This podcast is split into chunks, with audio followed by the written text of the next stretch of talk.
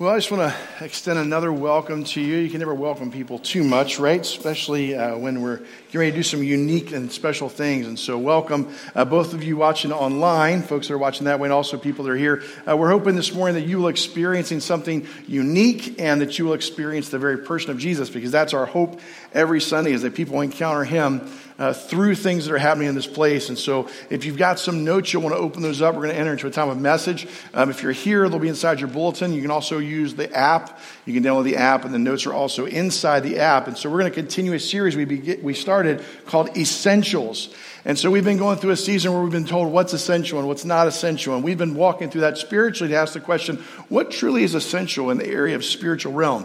First week we talked about the good news, the gospel, and we talked about those dynamics of admission, belief in what Jesus had done, and a commitment to him. The second week we talked about prayer and not to be a prayer wimp, but a prayer warrior, and that God was calling the church consistently all the time to pray through the things that he's bringing them through. And then um, week three we talked about relationships and we talked about as much as it's up to you to be at peace with each and every person that God brings into your life, especially those that sometimes you have conflict with. Last week we talked about forgiveness, connected right to that dynamic.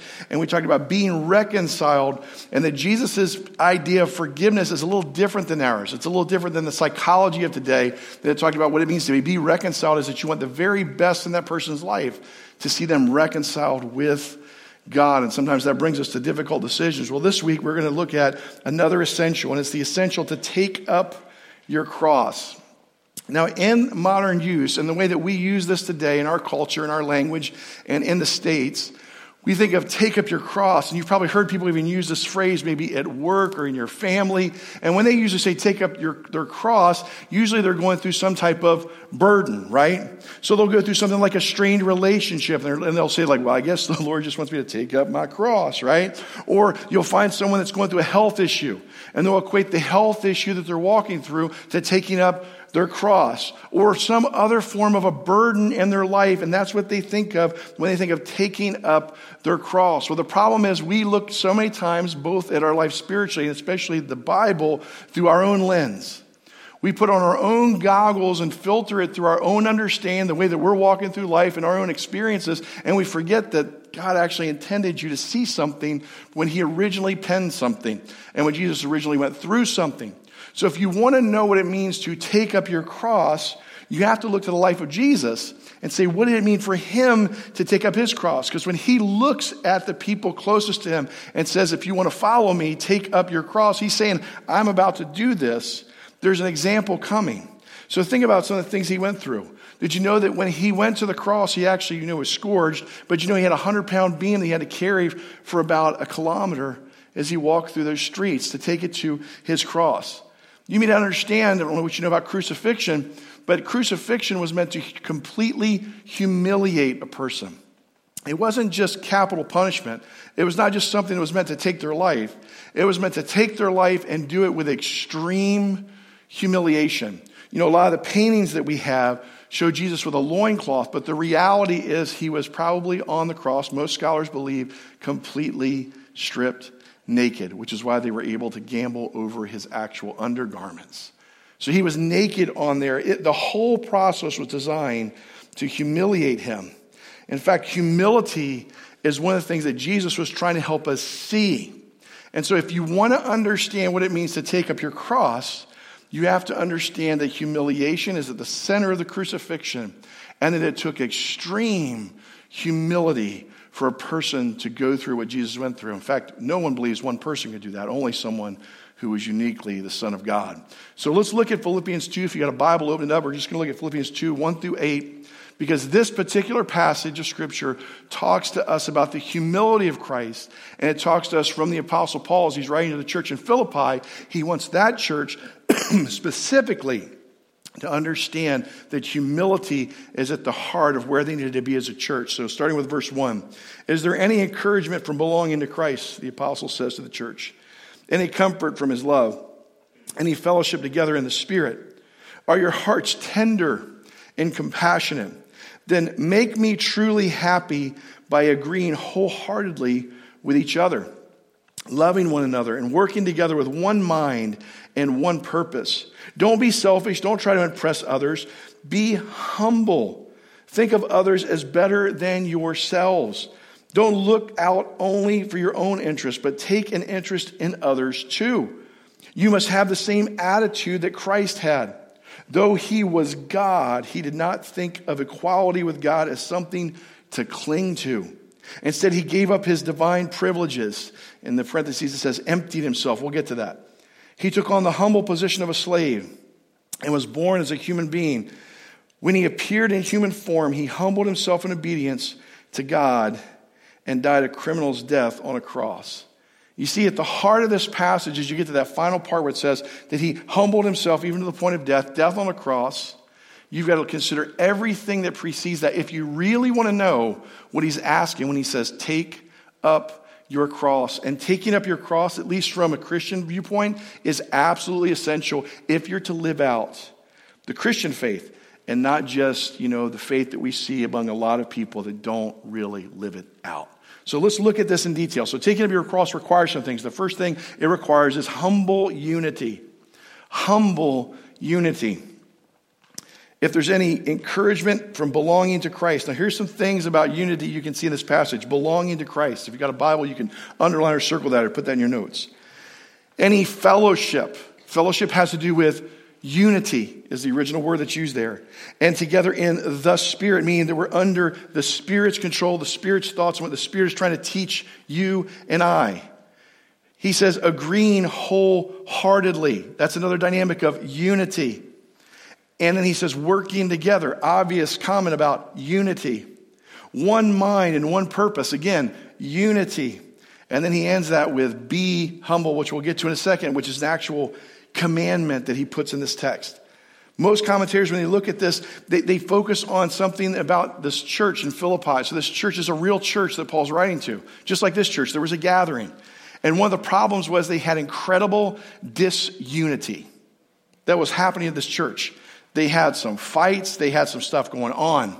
And at the heart of their disunity was they were not aligned under a vision that was honoring to God, moving forward based on expanding his kingdom. We have these issues, I guarantee you, in the church today. And actually, in two weeks, one of the essentials we'll look at just specifically is unity and how to bring the church into greater unity. But it's right here and it's connected to humility. So, what's humility look like? So, let's look at each one of these in turn. Belonging to Christ means that if you're a Christian, you call in the name of Jesus, that you belong to him, which means you are not your own. Let that settle for a second. You were purchased, scripture says, with a price. You are not your own. If you call in the name of Jesus and say, I am a Christian, it means that you no longer belong to yourself, but you've completely placed yourself under submission to Him. Now, if you want an example of this, Jesus did this, because remember what the scripture says? He was just like God, that they are identical, that they're both God and Jesus didn't consider robbery, as I like the NIV, robbery with God. So, so here's the reality. When he looked at that, he took it, even though he was co equal with God, and he placed himself under God for a season. To give you and I the example of what humility looks like and what it means to belong to a plan and to the kingdom. He did that as an example for you and I, and He wants us to do that as an example as we serve one another. And that's required if you want to see this kind of unity and humility and what it means to take up your cross. The second thing is He talks about fellowship in the Spirit. Well, relationship with the Spirit of God means that you have fellowship, hang out, you're intimately connected. One of the things that's of value at this church, if you're here for a while, you'll hear it often. I hope you hear it to the point you're sick of hearing it and it's ad nauseum, is that you should be having a daily hang time with God. That's only when you have a daily hang time with God that you truly begin to understand when you have fellowship with the Spirit. Most Christians' only consumption of God's word comes when they maybe come to church two times a month. But people that are in God's word every day, fellowshipping with God, spending time with God, the Spirit begins to speak to them, to guide them, to, to kind of discipline them, and even change their thinking and the reactions of their life. So, someone that knows what it means to take up their cross knows that this is important, this fellowship with the Spirit, and you primarily get that in your hang time. Agreeing wholeheartedly means there's no reservation. You're not holding anything back. Your whole heart's in this. Um, one of the techniques we use sometimes when we're doing Christian counseling or marital counseling is we talk about something called sharing your withhold. Some of you may have heard of this. And in all of our lives and all of our relationships, all of us withhold things from one another. We withhold negative comments that we probably should have said that build up till they blow up, right? And then we also withhold nice things that we see about someone else. We're like, I should have complimented them on this. So in this context, when it says about green wholeheartedly means that you don't withhold any of that. That there's this wholehearted agreement and the unity that God is bringing the church together and how you're going forward. Paul later talks about this in the area of giving, and he talks about don't be coerced, right? In other words, don't let leaders, pastors, spiritual mentors manipulate you, coerce you. You should be drawn wholeheartedly by God's Spirit and God's vision, but not necessarily by a process or a system. He talks about working together with one mind and one purpose. All the words here again to show this unity. One of the things that perplexes me a little bit, so I'll, I'll get on a soapbox for one second, um, between as I watch the generations, because I love one of the things I love about our church is the generations. You know, we've got an older generation, a grandparent generation, that's what I would call it. We've got the, the, the older parents, you know, got some older teens. We've got younger parents and families, and then we've even got young teens, right? And even kids. They're all part of this. And what's interesting when you have multiple generations in your church is you get to see how they react differently to different things that the church calls them to. And I'm going to give you an example of one that I've seen that's a hang up for some people when we talk about one mind and one purpose. It's the idea of membership. You see, membership has waned in the younger generation. They're like, I don't understand it. Can't we just partner together to move forward? You know, that's kind of like, hey, can't we just live together before we get married? There's something about that that says, I'm kind of in, but I'm not all in. And this passage is talking about working together with one mind and one purpose, meaning that you see what God is doing and you're excited about it, not coerced, and that you will submit yourself to take up your cross to the authority of the leaders that God has given you to move forward to advance the kingdom because you have one mind and one purpose. This is why we still do a covenant when we do our first class to have people covenant with God and covenant with the church and one another and what it means to be a part of this specific gathering. It's why we don't just do partnership, just partner with us, okay? We want you to fully engage, to fully be in. In fact, we feel so strongly about that. I know Pastor Tony gets tripped out and he loves it when I say this in class. I tell people all the time if God hasn't called you here, let us know. We'll help you find the right place. You know why we believe that? Because we believe in this one mind and one purpose. And there's lots of churches, there's lots of gatherings, and we would much prefer that you would be fully engaged advancing the kingdom than not being humble enough to be able to fully surrender and submit to the authority of leadership of this church. God's doing something unique in this body. I can sense it and I can feel it. And as I talk to the leaders of our church, they sense it too couple of the leaders and a couple of friends that I get to hang out with have really messed with me lately. They're like, Do you sense what the Spirit's doing in our church? And I'm like, A little bit. It's kind of scary. And they're like, We sense it too. And one of those friends came to me recently, he's like, Man, the attack is coming because of what's going on. There's, there's an attack on the unity of the body and the unity of the direction. He asked me to fast with him for three days last week, and I did. And there were things that were happening in his life, and there were things that were happening in my life as, as united with that because we wanted to work together to one mind and one person and to one purpose. And I believe, and I'll talk about this a little bit more in the end, that God's about to surprise us as a church family. I believe He's about to call us to humility, to humble ourselves in prayer again, and to begin to fast and ask, What are you about to do, God? And what will we have to give up? What will we have to humbly submit to you so that we can see your kingdom advance again in this gathering, this place? So the first thing is that he wants humble unity, is what it means to take up your cross. The second thing is it requires an emptying of yourself. If you really want to take up your cross, you have to empty yourself.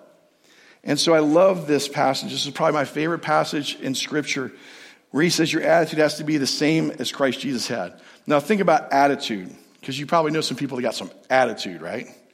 Attitude affects, as we were talking about before, perception, doesn't it? We were talking about this with our worship team, weren't we, Joe? The attitude which you prepare your heart prepares you to either hear or be opposed to what God's about to do in your life. I'm convinced that most of the emotional issues that people have in life today are because of attitude. Their attitude's prepared in the wrong place. And Christ had an attitude, and literally the apostle saying to take on this same attitude in you and in me. And to do that, he gave up something. With Jesus, he gave up his divine rights. In fact, this is a mystery. Most scholars, when they come to this word, they say this is confusing to them.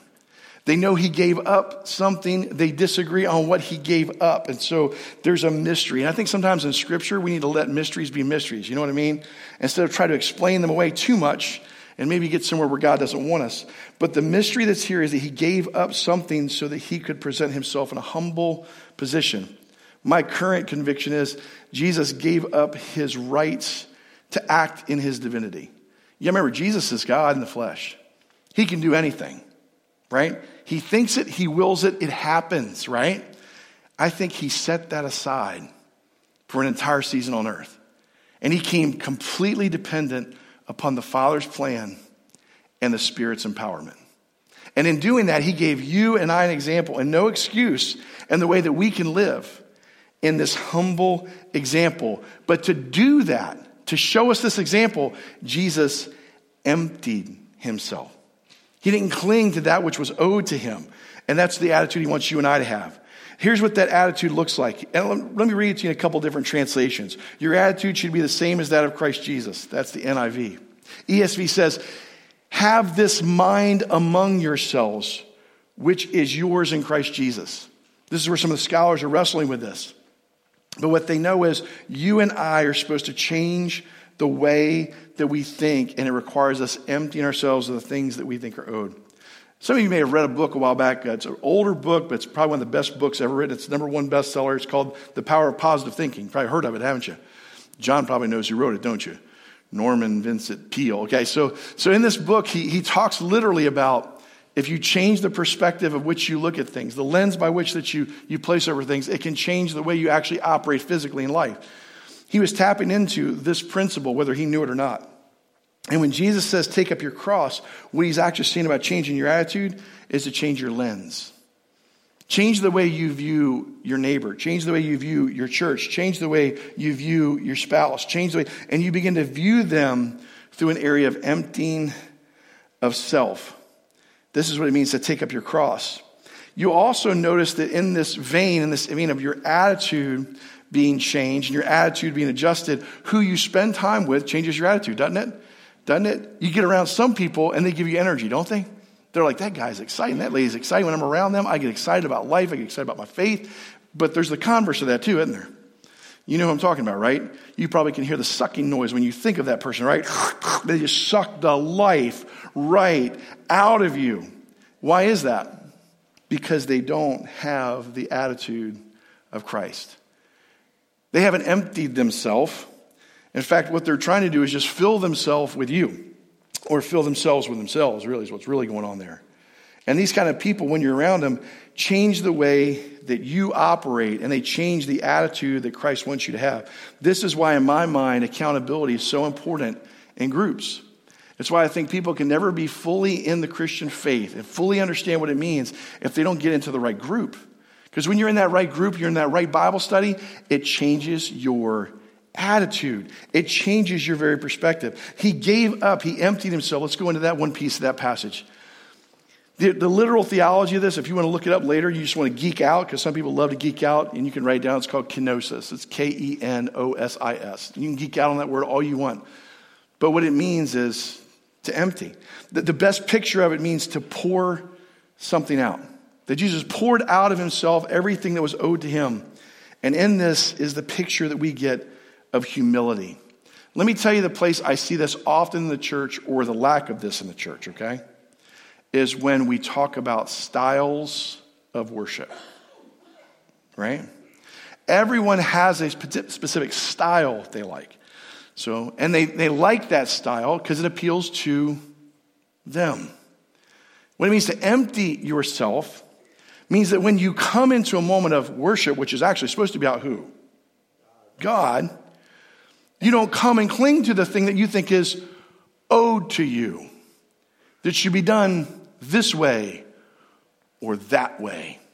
This humble attitude means that you empty yourself of that. And when that happens, your perspective changes. And in that humility, you begin to understand what it means to take up your cross. This happens all the time.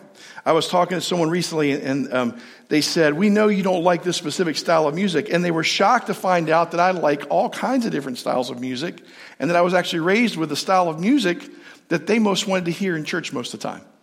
Really? I'm like, Yeah, but what I do is I just believe, and I know and some of our worship leaders appreciate what you shared today, Joe, with our team. We want our worship leaders to be able to express their gifts uniquely among that team. And I'm trusting the Spirit of God to lead us in that moment and humble myself to whatever God's doing there. That's what it means to empty yourself in the context of how Jesus emptied himself. Another one I see often, this one will sting, but this is this preaching sometimes stings, is when people say, Can you please just make this pulpit announcement for me? If you don't say it, Pastor, people won't do it. Let me tell you, the Spirit of God is powerful enough if you have a compelling enough vision and that God's called you to lead something that He will draw the right people to that, whether I say it or not. God's that powerful. I, I got to tell you, God didn't wake up and go, I need Larry today. He didn't do that. What He did say is, I need the church today to be the church. And so you empty yourself of the things that you think are owed to you. There's such a mystery in this, but such so powerful. I'll give you some other examples of this that go in deeper spiritually. Let me ask you an oxymoron kind of question. It's baited. Can God die? And the answer is, of course not. He's God, right? He has no beginning, no end. And yet, in Jesus, because he emptied himself, he died. He set aside these things. And he gives you and I this amazing example of humility. And in this humble position, we find it brings things together to the church. So let me give you an example in marriage. Paul, this is all through Paul's writings to the church. In Ephesians 5, when he's talking to husbands and he's talking to wives, he comes to this point and he's actually talking about emptying self. And he says, Husbands, love your wife how? The way Christ loves his church. How did he love his church? He emptied himself. Her desires, the things that are important for the family, the things that you should be submitted to, praying about, leading through, he says that's what you're to be about. Not about what you want to do, but what about brings this family health. And then he says something that really messes with our culture today.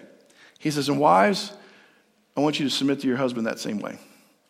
And people are like, Whoa, wait a minute, we can't do that. Have you not read modern stuff? That's not the way it works. But I'm telling you, when you begin to have this mind and you have a husband that surrenders fully to the will of God and wants to make your life that good and connected to the Father, then this starts to happen. And wives, when you start to do this, you actually draw your husband to gracious submission before God because you bring him into the leadership that he should be. This reality will change our perspective. And this is what God wants us to understand what it means to empty ourselves. So you take up the cross requires this humble unity, the emptying of yourself and the things that you think are owed to you, and then it comes with an obedient humiliation. It eventually manifests itself in an obedient humiliation. He humbled himself in obedience and God and to God and died a criminal's death. So in this you see this humility and it evidences itself in obedience. If you want a picture of this, most people remember this picture, right? You remember the Garden of Gethsemane. A lot of people have paintings about this. Even if you haven't read the Bible, most people have this picture of the Garden of Gethsemane, right? And that Jesus is there and he's praying, and he's praying that if it's possible, what would happen? That the Father's will would change if there's any other way to bring about the salvation and the forgiveness of the entire world, hey, let that be known right now. But he says something there that's so powerful. He says, Not my will, but your will be done. That's this idea of humility and submission and the humility and obedience that follows. And it's because of his humble obedience that he gets to the point that he actually is humiliated. Think about this for a second. The creator of the universe, who spoke everything into being by the very power of his words, allowed his own creation to crucify him. That's humility. That's humble obedience. And he did that because it was the Father's plan from the very beginning to save the world. You ever wonder why we kneel when we pray? You ever thought about that? It's to put ourselves in a posture of submission. It's to put ourselves in this posture of understanding that we have to be humble before God and that sometimes obedience will bring about humility. We don't like this, but this is what it means to take up your cross. You know that in Deuteronomy 21, one of the things that's so powerful about this and what Paul's alluding to is that anyone hung on a tree in Deuteronomy, it says that they were cursed. So it wasn't just a death, it was a humiliating death, not only from Rome's perspective, but from the Jewish perspective. There was nothing about this that wasn't painful to the Son of God. It was a complete denying of self. And that's how you begin your faith, and that's how you sustain your faith, and that's how you walk in faith. I just want to tell you, God's calling you today, and it's hard at times, to lead a life in humble obedience. And it might actually require you some level of humiliation. And this is what it means to take up your cross. So this morning, what area is God calling you to submit in? What area is He calling you to die to self? Where is the area which you seem to cling to, to hold on to, to not let go of? That no matter what, that's yours. And if you can define what that is, I guarantee you that's the area He wants you to surrender humbly before Him. If you've never done that initially, you do that through prayer. And one of the things that we try to do consistently here at this church is make it easy for you and I to recommit our faith in that way and to start our faith. One of the hardest things for people to do is to admit they're a sinner today, isn't it? That's humiliating, isn't it? To think, what are the areas where I fall short? And if I were to share those with people around me, that would be humiliating. But then to believe that Christ paid for that, He atoned for that, every dynamic of your sin, so that then you would walk in commitment with Him, even willing to allow your own life to walk in humiliation so that He might have glory. That's the good news. That's the gospel. And so I want to pray with you. If you've never done that, or you need to renew your faith, Today is the day that God wants you to do that, I guarantee you. So let's pray together. Father in heaven, for each person that's here and watching online, whether they're watching now or later, we all have areas of our lives that when we really think about them, they are humiliating. We would want no one else to know about them, whether it's a struggling marriage, failed relationship, an area of struggle with a habit we will want no one to know about that struggle. But we know that when we bring those issues to you, we admit them freely, we confess them, that we're now learning what it means to truly take up our cross. So, Father, we give you a moment in this time. We ask you to examine our heart. If there's anything in us that offends you or has offended someone else, we give this moment to confess it and to admit it before you freely. Take that moment and just talk to God.